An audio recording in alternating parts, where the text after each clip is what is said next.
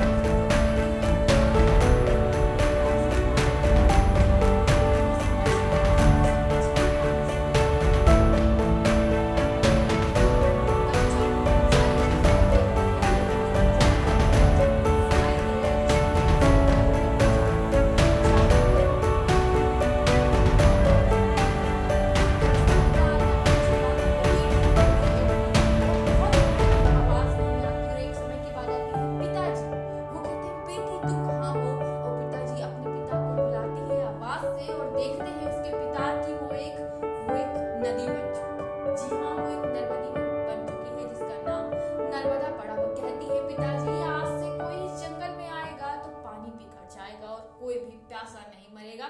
किसी पिता को इसलिए दुख नहीं व्यक्त करना पड़ेगा कि उसने अपनी बेटी को पानी नहीं दे पाया। आज